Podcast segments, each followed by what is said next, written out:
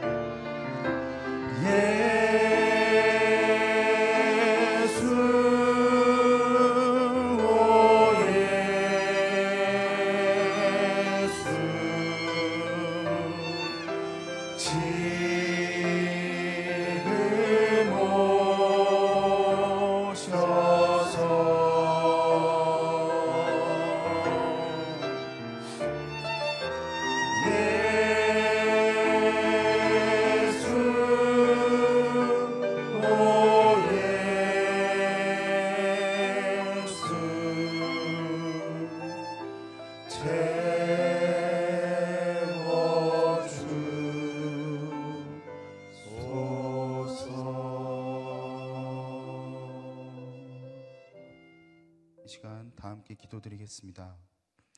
주님, 우리를 말씀의 능력으로 붙들어 주시옵소서. 다시 오실 주님과 함께할 날을 기대합니다. 소망합니다.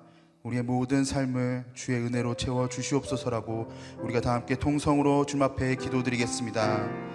예, 사랑이 많으신 주님 아버지, 우리가 온전히 주님 앞에 나아갑니다. 예, 다시 오실 주님을 기다리며, 예, 다시 오실 주님을 소망하며, 우리가 주의 말씀 앞에 나아갑니다.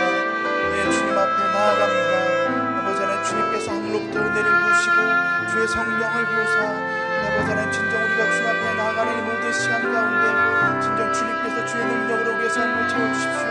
우리의 모든 삶 가운데 있는 그 아픔과 역경들 가운데 우리가 인내하며 주의 말씀에 힘입어 나아갈 때 예, 진정 우리의 모든 삶 가운데 역사하시고 승리하시는 그 주님의 능력을 보게 해주십시오. 주님의 임재를 보게 해주십시오.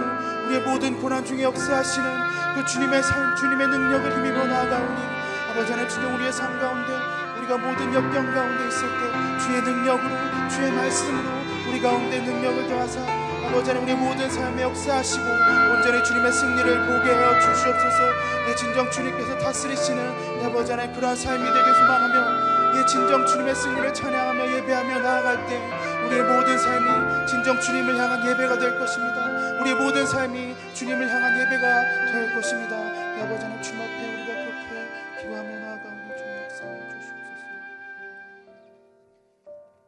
우리의 삶을 인도하시는 주님, 우리가 모든 삶의 순간에 주님을 의지합니다. 우리의 고난 중에 역사하시는 주님을 소망합니다. 연단의 과정 중에 승리하시는 주님을 신뢰합니다. 그러한 주님 앞에 나와 기도하오니 우리의 삶을 은혜로 채워 주시옵소서. 주님의 말씀을 더하여 주시옵소서. 예수님의 이름으로 기도드립니다.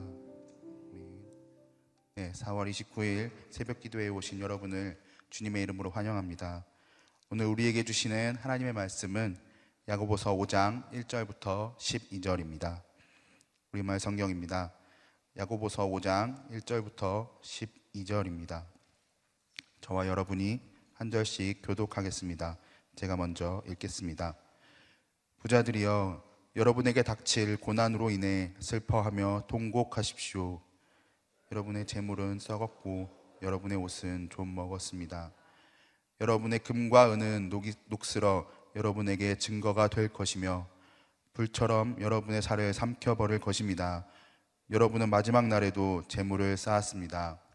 보십시오. 여러분이 밭을 가는 일꾼들에게 지불하지 않는 품삯이 소리를 지르며 추수하는 사람들의 울부짖는 소리가 만군의 주의 귀에 들렸습니다. 여러분은 땅에서 사치하며 잘 살았습니다. 여러분은 도살의 날에 여러분의 마음을 살찌웠습니다. 여러분은 의로운 사람을 정죄하고 죽였습니다. 그러나 그는 여러분에게 대항하지 않았습니다. 그러므로 형제들이여 주께서 오실 때까지 오래 참고 기다리십시오. 보십시오. 농부는 땅의 열매를 참고 기다리며 이를 위해 이른 비와 늦은 비가 내리기까지 기다립니다. 여러분도 오래 참고 여러분의 마음을 굳건히 하십시오. 주의 강림이 가까이 왔기 때문입니다. 형제들이여 심판을 받지 않으려면 서로 불평하지 마십시오. 보십시오. 심판자가 문 앞에 서 계십니다. 형제들이여 주의 이름으로 말씀을 전한 예언자들을 고난과 인내의 본으로 삼으십시오. 보십시오. 우리가 인내하는 사람을 복되다고 말합니다. 여러분 욥의 인내를 들었고 주께서 주신 결과를 보았습니다. 주는 자비와 긍휼이 많은 분이십니다. 함께 읽겠습니다. 네, 형제들이여 무엇보다도 맹세하지 마십시오. 하늘이나 땅이나 다른 어느 것을 두고도 맹세하지 마십시오. 여러분이 그렇다 할 것은 그렇다 하고 아니다 할 것은 아니다 해서 심판을 받지 않도록 하십시오. 아멘. 이 시간 이규원 목사님께서 나오셔서 공평한 심판의 날까지 인내하는 믿음이라는 제목으로 말씀 선포해 주시겠습니다.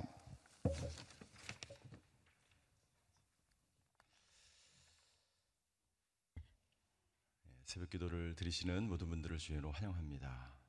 한 올로 목사님께서 이렇게 말씀하신 것이 기억이 납니다. 한국 교회의 가장 큰 문제는 아, 본이 되는 사람이 없다라는 말씀입니다.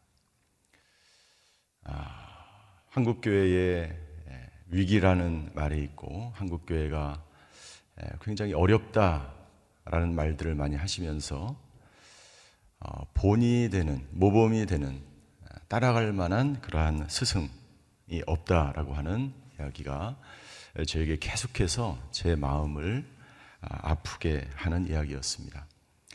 예수님을 믿고 30년, 40년 지났는데도 삶의 변화가 일어나지 않고 예수님의 삶을 본을 따라서 살아가는 제자들이 없는 시대에 우리는 살아가고 있는 것 같습니다. 예수님을 믿었지만 우리가 왜 예수님처럼 살지 못할까요?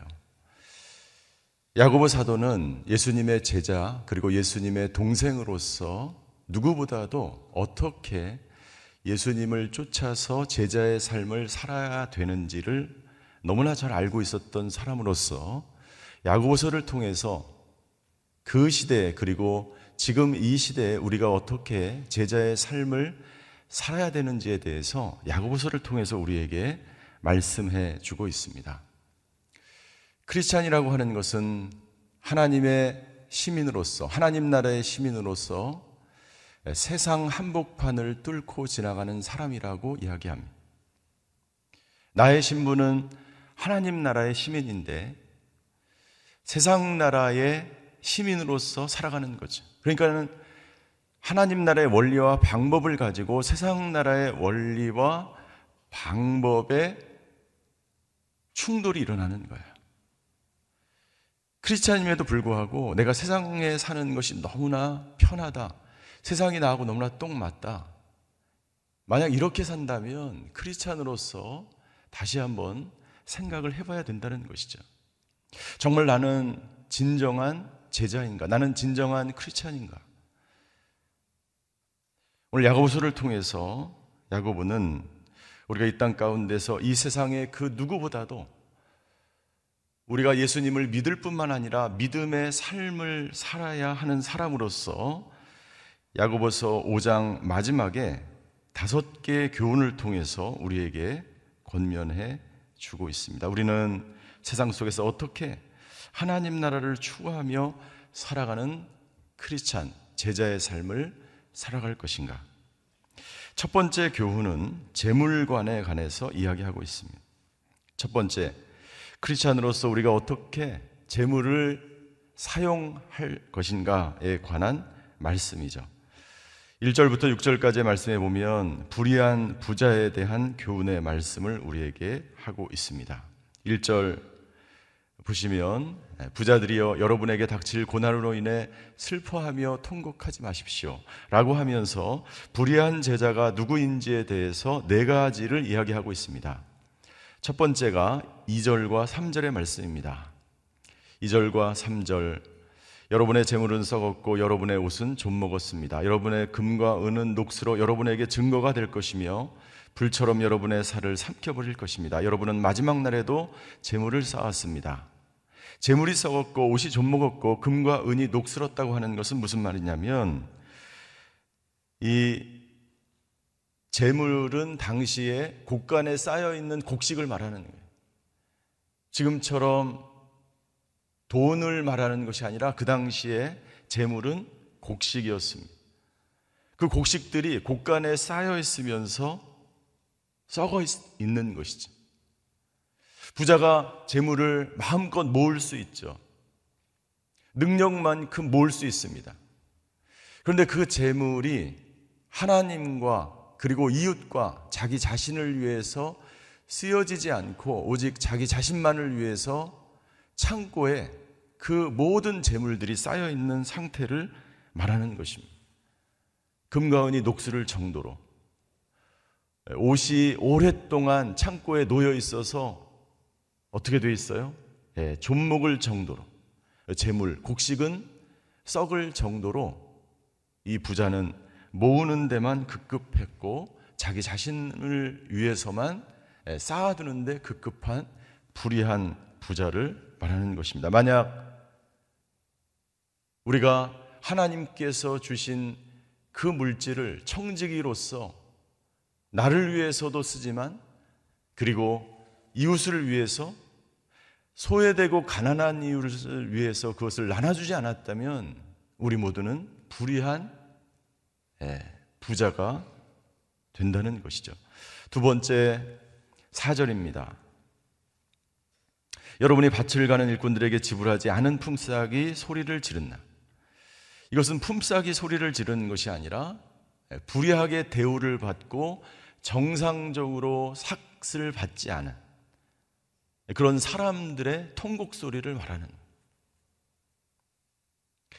추수하는 사람들의 울부짖는 소리가 만군의 주에 들렸습니다. 정당하게 삭을 주지 않고 재물을 착취하여 얻은 것, 정상적인 방법으로 재물을 모으지 않은 것, 그것도 불의한 부자가 되는 것이죠. 세 번째 5절입니다. 사치를 부리며 세상을 즐기며 세상을 연락하며 살아가는 모든 사람들도 불의한 부자이다. 네 번째, 의로한, 의로운 자들을 죽이는 자들. 어떻게 의로운 자들을 죽였냐면, 당시에 불의한 부자들이 법을 장악해서 가난한 자들을 마음대로 착취하고 불의한 방법으로 법을 조정함으로 말미암아 자기에게 이득이 되게 하는 사람들에 대해서 말하고 있는 것입니다. 올바른 재물관을 가지고 있지 않다면 여러분들 이것은 세상 사람들을 향하여 말하고 있는 것이 아니야. 야고보서는 세상 사람들을 향하여 선포하고 있는 말씀이 아니라 크리스찬으로서 교회에 그 당시에 흩어져 있는 크리스찬들을 향하여 야고보 사도가 진정한 크리스찬으로서 어떻게 살아가야 될지를 말씀하고 있는 것입니다. 이 네 가지 부분은 전부 다 돈을 어떻게 모으느냐 뿐만이 아니라 돈을 어떻게 써야 하는지에 대해서 우리에게 권면하고 있는 것입니다. 우리가 예수님을 믿었지만 돈을 쓰는 데 있어서는 전혀 예수님을 믿는 것 같이 그리고 예수님처럼 쓰지 않는다면 우리는 불의한 부자로 불릴 수밖에 없다는 것을 우리에게 말씀해 주고 있는 것입니다. 하나님께서 주신 것을 내가 하나님의 영광을 위해서 쓰지 않는다면 그것이 액수에 상관없이 내가 너무나 많은 돈을 벌든 벌지 않든 간에 어떻게 사용하는지에 대해서 우리가 계획을 가지고 사용하지 않고 나 중심적으로 내가 하고 싶은 대로 내 욕심대로 이것을 쓴다면 우리는 불의한 부자가 될 수밖에 없다는 것이죠. 그래서 사도 요한은 요한일서 3장 17절에 이렇게 권면하고 있습니다. 요한일서 3장 17절에 같이 한번 읽겠습니다. 시작. 누구든지 세상 재물을 갖고 있으면서 자기 형제나 자매의 궁핍함을 보고도 도와줄 마음이 없다면 어떻게 그 사람 안에 하나님의 사랑이 있다고 하겠습니까? 네. 하나님의 사랑이 있는 사람은 하나님이 주신 것을 자기의 것으로 사용하지 않고 다른 사람을 보면서 국률한 마음이 들면 그 돈을 그 국률한 자에게 사용한다는 거예요. 그러니까 이러한 재물관을 갖기 이전에 우리는 하나님이 원하시는 마음을 가지고 예수님이 원하시는 예수님이 우리에게 원하시는 마음이 중요하다는 것을 말하고 있는 거예요. 그 마음이 우리에게 있다면 그 마음대로 또한 행해야 됨을 말씀하고 있는 것입니다.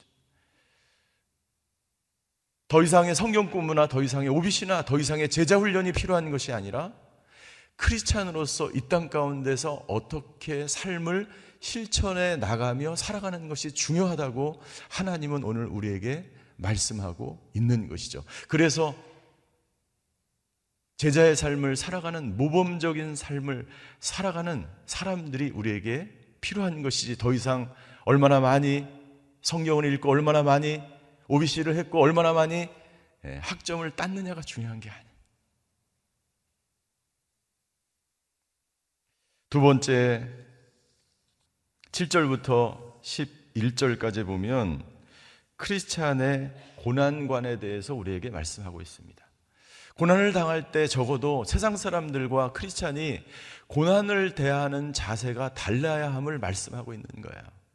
고난을 당했는데 세상 사람처럼 똑같이 환경을 원망하고 환경을 탓하고 내가 힘들고 어려울 때 주위 탓을 탓하고 부모를 탓하고 가정을 탓하고 나라를 탓하고 사회를 탓한다면 더 이상 크리스찬과 제자와 세상 사람들과 구별이 없게 된다는 것이죠.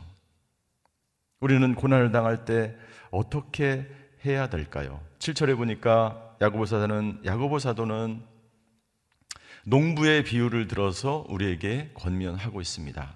7절입니다. 그러므로 형제들이여 주께서 오실 때까지 오래 참고 기다리십시오. 보십시오. 농부는 땅의 열매를 참고 기다리며 이를 위해 이른 비와 늦은 비가 내리기까지 기다립니다. 농부가 오랫동안 기다리는 이유는 그 고난 이후에 이 열매가 농부에게 주어지기 때문이에요. 농부가 이 열매를 얻기 위해서 수없이 수없이 밭에 나가서 그 밭을 일구고 고랑을 이루고 정성 들여서 이 밭을 가꾸는 것을 볼 수가 있습니다. 수많은 자연 재해와 어려움들을 가뭄을 그리고 홍수를 겪으면서 이 농부는 이 밭을 가꾸게 되죠. 그 농부에게 희망이 있기 때문이죠. 이 모든 자연 재해와 그리고 이 열심히 가꾸는 그 이후에는 하나님께서 열매를 반드시 주신다는 소망이 있기 때문이에요. 특별히 크리스찬으로서 이 고난을 극복하며 인내할 때 우리는 한 가지 모범을 따라야 되는데 그것은 10절입니다. 10절 형제들이여 주의 이름으로 말씀을 전한 예언자들을 고난과 인내 본으로 삼으라고 이야기하고 있습니다. 우리의 믿음의 선진 중에서 고난 속에서 그 고난을 극복하며 인내한 사람의 본을 따르라. 예, 그 대표적인 예로 욥을 들고 있습니다. 11절입니다. 11절 보십시오. 우리가 인내하는 사람을 복되다고 말합니다. 여러분이 욥의 인내를 들었고 주께서 주신 결과를 보았습니다. 주는 자비와 극률이 많은 분이십니다. 여러분들 욥은 어떤 고난을 받았습니까? 그리고 그 고난을 어떻게 이겨내었습니까? 욥은 초대교회 성도들에게 모범이 되는 주님의 제자와 같은 삶을 살았던 분이죠. 욥은 어떤 고난을 받았습니까? 욥은, 욥은 소유의 고난과 질병의 고난을 받았어. 욥의 소유들이 다 날아갑니다. 그의 아들들도 심지어 가축들도 그가 가지고 있는 모든 소유들이 하나씩 다 없어지기 시작합니다. 엄청난 고난이죠. 그때 욥은 다음과 같이 고백을 합니다. 욥기 1장 21절입니다. 욥기 1장 21절과 22절 욥이 고난을 당할 때 고백한 이야기를 같이 한번 읽겠습니다. 시작. 말했습니다. 내가 내 어머니의 모태에서 벌거벗고 나왔으니 떠날 때도 벌거벗고 갈 것입니다. 여호와께서 주신 것을 여호와께서 가져가시니 여호와의 이름이 찬양 받으시기를 바랍니다. 이 모든 일에도 불구하고 욥은 죄를 짓거나 하나님을 원망하지 않았습니다. 어떻게 보면 이 앞에 있는 본문과 굉장히 연결이 됩니다. 우리는 하나님이 주신 것에 대해서 감사하며 살아갈 의무가 있고 두 번째, 하나님이 다시 가져가셔도 그것이 하나님의 것이기 때문에 불평할 이유가 없다는 거예요. 그것이 욥의 재물관이었고 욥의 고난에 대한 자세였어요.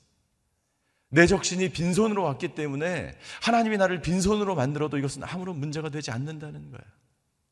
여러분들 이 시대에 그렇게 하나님이 우리를 욥처럼 훈련시킬 때 욥과 같은 고백을 할 수 있는 사람이 있을까요? 만약 그런 사람이라면 그 사람은 진정한 크리스찬이고 진정한 크리스찬으로서의 재물관을 가지고 있는 사람이고 하나님 앞에서 본이 되는 사람이 될 수 있겠죠. 욥은 질병의 고난을 받았습니다. 그는 발바닥부터 정수리까지 악성 종기로 인해서 고통스러운 하루하루를 지냈어요. 욥의 아내가 욥을 저주합니다. 그때 해도 욥은 자신의 입술로 죄를, 죄를 짓지 않았어요. 욥은 사실 자신의 고난을 이해할 수 없었죠. 내가 정말 정직하게 살았는데. 그리고 자기 자신을 쭉 변호를 합니다. 변호를 합니다. 아주 오랫동안 변호를 합니다. 이 세상에 어떤 사람도 욥에게 그 고난의 이유에 대한 답을 줄 수가 없었어요. 그것은 무슨 말입니까? 이 세상의 어떤 것도 이 세상의 어떤 철학과 어떤 사상과 어떤 학문도 당신이 당하는 고난에 답을 줄 수 없다는 얘기예요. 오직 하나님만이 그 고난의 답이 되는 것입니다. 하나님의 음성을 듣고 욥은 주저앉아서 자기의 죄를 깨닫기 시작합니다. 그리고 욥이 마지막에 이렇게 고백합니다. 욥기 42장 5절이에요. 그는 마지막에 하나님의 세미한 음성을 듣고 욥은 탄식처럼 다음과 같이 고백합니다. 제가 읽겠습니다. 내가 주에 대해 지금까지 내 귀로만 들었는데 이제 내 눈으로 주를 보게 되었습니다. 우리의 재물이 다 사라지거나 우리의 건강이 다 사라지거나 그 모든 것이 다 사라질 때 우리에게 해답이 되시는 그 한 분은 바로 주님이시며 우리에게 해답이 되는 말씀은 오직 주님의 음성. 주신 자도 주시고 취하신 자도 주시. 그 모든 결국에 이제 귀로만 들었다는 것은 무슨 말입니까? 우리가 지식으로만 하나님을 알았다는 우리가 말로만 크리스찬이라고 했다는 거예요. 이제는 본이 되는 크리스찬의 삶을 살 때 진정으로 하나님은 우리를 향하여 모범이 되는 크리스찬이라라고 말씀해 주실 줄 믿습니다. 고난을 당할 때 우리가 해야 되는 것은 고난의 이유가 무엇인지를 이해하는 것이 아니라 그 고난을 받아들이는 것입니다. 하나님의 말씀을 통해서 모든 사람들에게 고난이 있고 심지어 의인이었던 요백에도 그리고 요셉에게도 고난이 있었다면 우리는 왜 고난이 없어야 할까요? 내 고난이 왜 생겼는지를 이해하려고 노력하는 것이 아니라 고난을 받아들일 때 그 고난이 이해가 되고 결국에 하나님이 구원자라는 것을 깨닫게 되며 고난 너머에 있는 그 예수님을 만나게 될 줄 믿습니다. 기도하시겠습니다.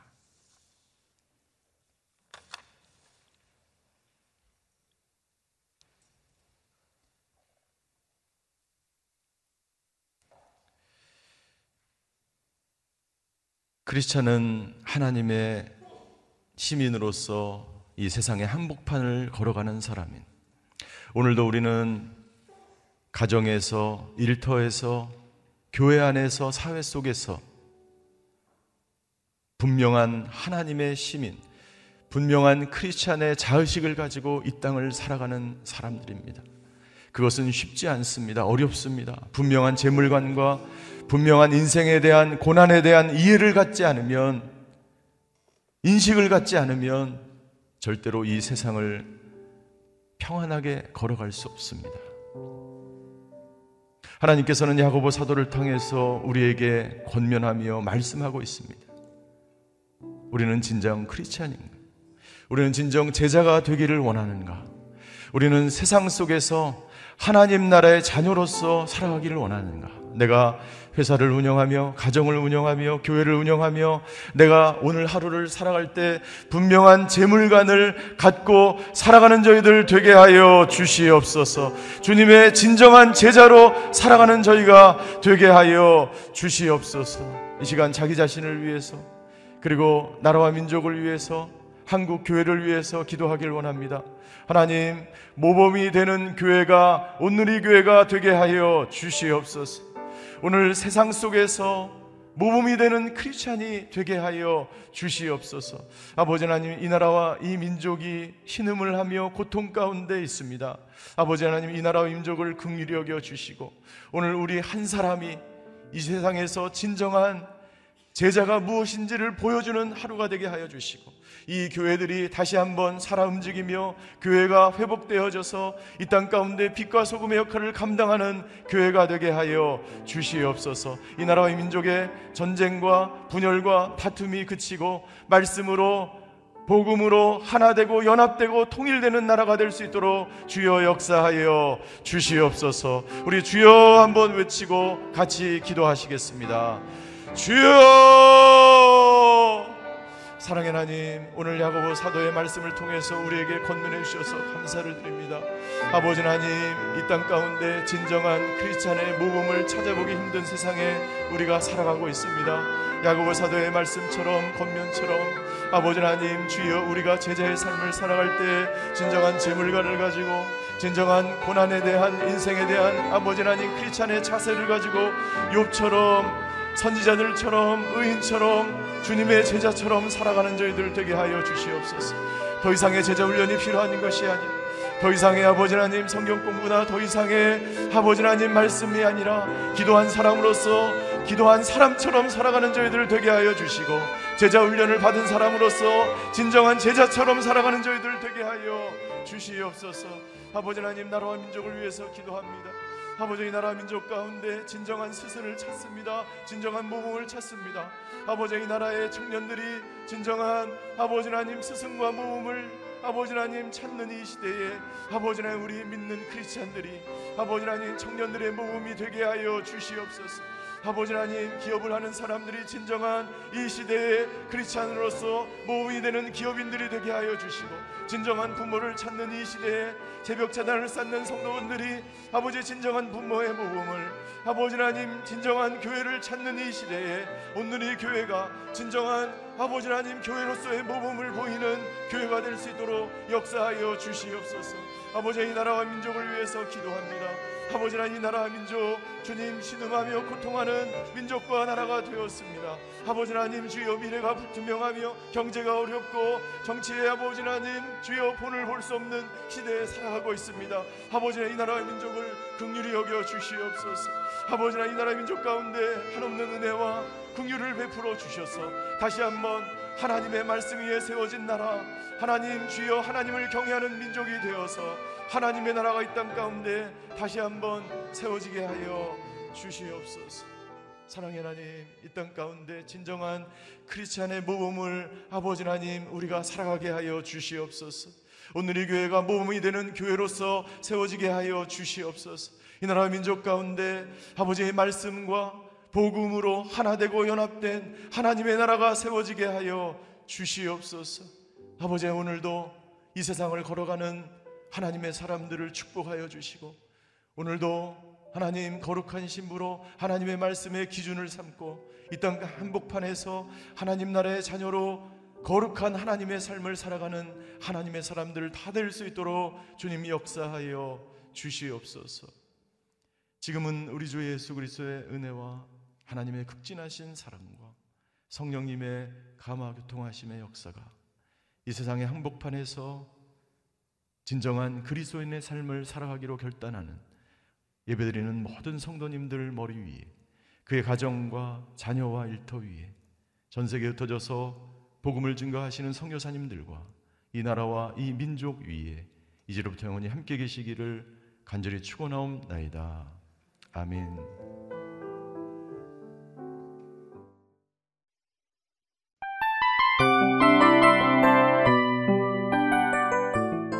이 프로그램은 청취자 여러분의 소중한 후원으로 제작됩니다.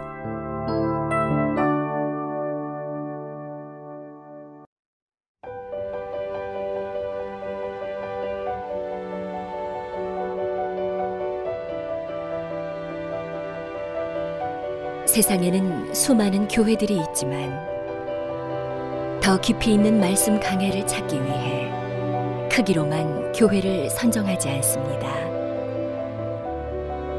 보다 좋은 영적 콘텐츠를 더 많이 나누기 위해 방송비를 받지 않습니다. 1년 365일 복음만 전하고 싶어서 우리는 광고를 하지 않습니다. 온누리의 복음을 땅끝까지 CGN TV와 함께 땅끝 선교사가 되주세요.